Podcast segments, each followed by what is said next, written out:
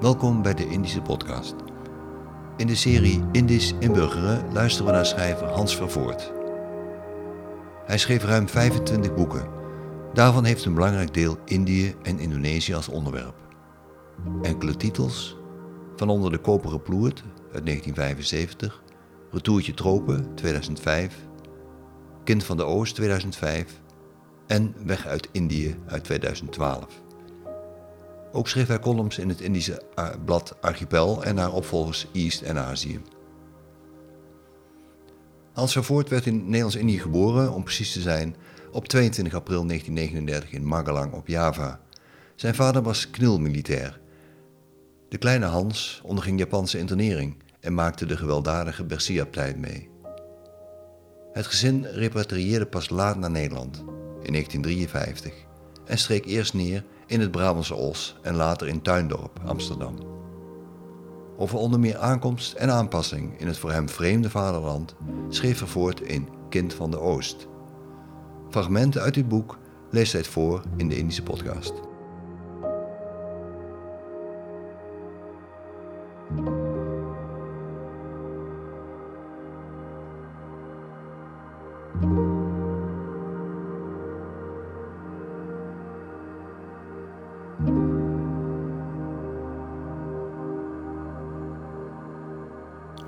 Nieuw in Bibberland, aflevering vijf. Ik was in Surabaya gewend aan gemengde scholen, jongens en meisjes samen in een klas. De school was om half één afgelopen, dan had je nog een mooie, lange en altijd zonnige middag te beleven, voordat de nacht om half zeven als een baksteen viel en je thuis moest zijn. Hier in Bibberland was dat heel anders. Zeker voor leerlingen van de Rooms-Katholieke scholen. Hoezo gemengd onderwijs? Daar kwam toch alleen maar narigheid van. En hoezo vrije tijd na school? Ook daar kon alleen maar narigheid van komen. 'S Ochtends ging ik vroeg op pad vanuit Hilversum naar het Ignatius College in Amsterdam. Met fiets, trein en tram. Dan volgde een eindeloze reeks lessen. In T L verlichte lokalen, onderbroken door een korte pauze en een lunchuurtje. Dan mocht je naar de Koer, een geasfalteerde binnenplaats, waar de, laatste, de laagste klasse holden op het middenveld, terwijl de oudere leerlingen rondjes liepen. Het tafereel werd streng in de gaten gehouden door zwartgerookte jezuïetenpaters. Sommige leerlingen bladerden al lopend nog snel een leerboek door voor de volgende les, anderen discussieerden met elkaar. Meisjes bestonden in dit universum niet. Als een leerling in de stad met een meisje gesignaleerd werd, moest hij bij de prefect op het matje komen en werd bestraffend toegesproken.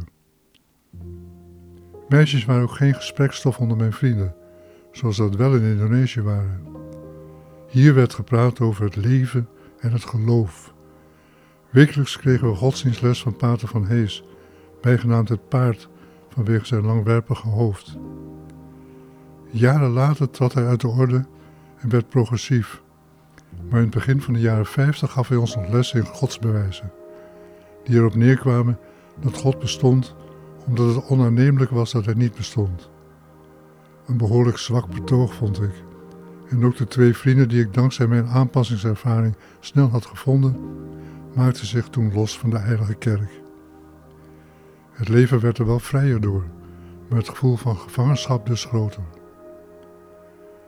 Om half vijf was de school afgelopen, dan terug met tram, trein en fiets. Tegen zes uur kwam ik aan bij pension Hilliger. In de wintermaanden was het dan al enkele uren donker. De ingang van het pension liep door de keuken.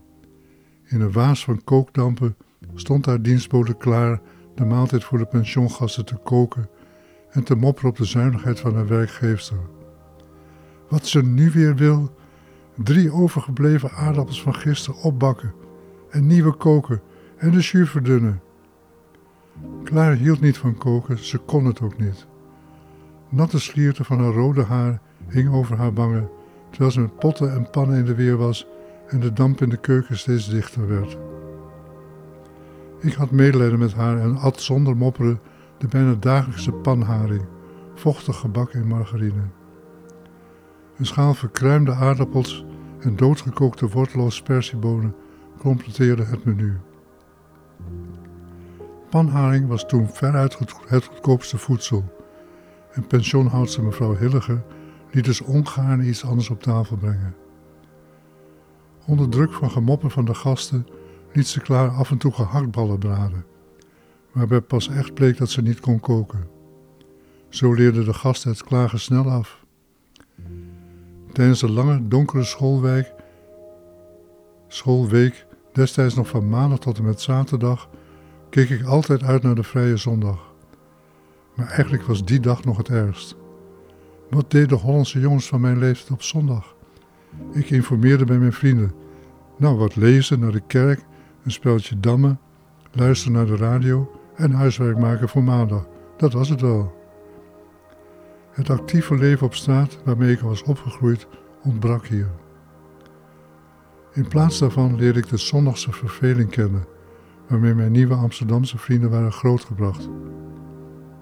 Zij wisten niet beter en ik kreeg steeds meer respect voor de ausdauer van het Hollandse volk. Maar ik begreep ook steeds beter waarom zoveel kolonialen na hun pensioen in Indië bleven en hoe erg het voor mijn ouders moest zijn dat hen die toekomst was ontnomen. Op een zondag nam ik de fiets en reed door de bossen van Hilversum naar het internaat in de Lage Vuurse, waar mijn schoolvriend Paul Snoep was geplaatst.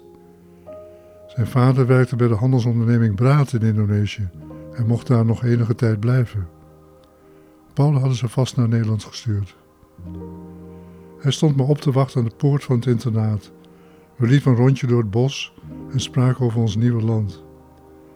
Bij Paul op school zaten wel meisjes, maar dat was ook het enige lichtpuntje dat hij kon ontdekken in ons nieuwe bestaan. Toen ik wegfietste, keek ik nog even achterom en zag hem lusteloos door de poort naar binnen schokken.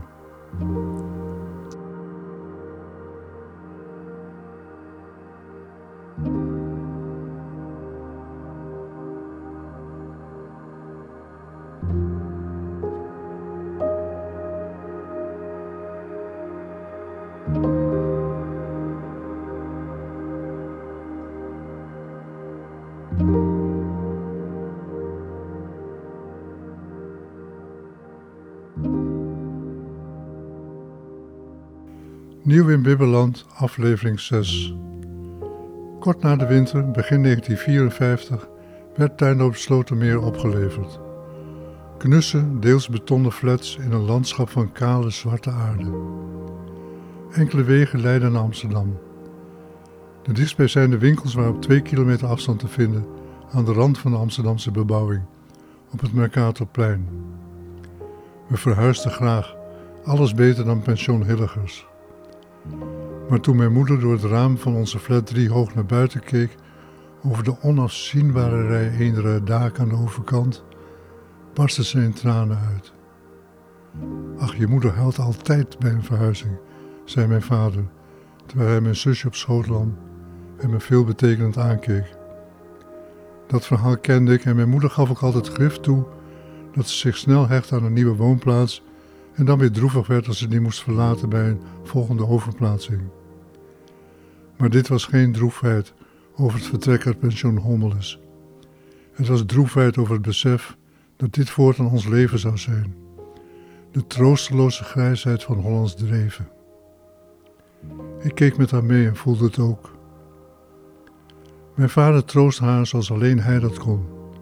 Enig tijd later was mijn moeder zwanger. Ik reed voortaan tweemaal daags een half uur door weer en wind naar de stad om de school te bezoeken en ontdekte dat in Bibberland de wind altijd tegen is. Aan het eind van de middag, terugkerend van school, ging ik bij de slager aan het Mercatorplein langs voor een pond hamlappen, speklappen of suddervlees. Mijn moeder schreef dat op het boodschappenbriefje dat ik 's ochtends meekreeg. Zij had, verwend door bedienden, in Indië nooit hoeven koken en viel nu terug op de paar gerechten die zij als jong meisje geleerd had te bereiden. We prezen haar dagelijks, alles beter dan Klaar. Het nieuwe leven was begonnen en onze tijd in Indië werd geleidelijk aan een verhaal uit het verleden. Herinneringen uit de oude doos, tempo doeloe, mooi maar voorbij. We waren nu in Nederland en moesten ons aanpassen. We deden ons best, maar helemaal lukken deed het nooit.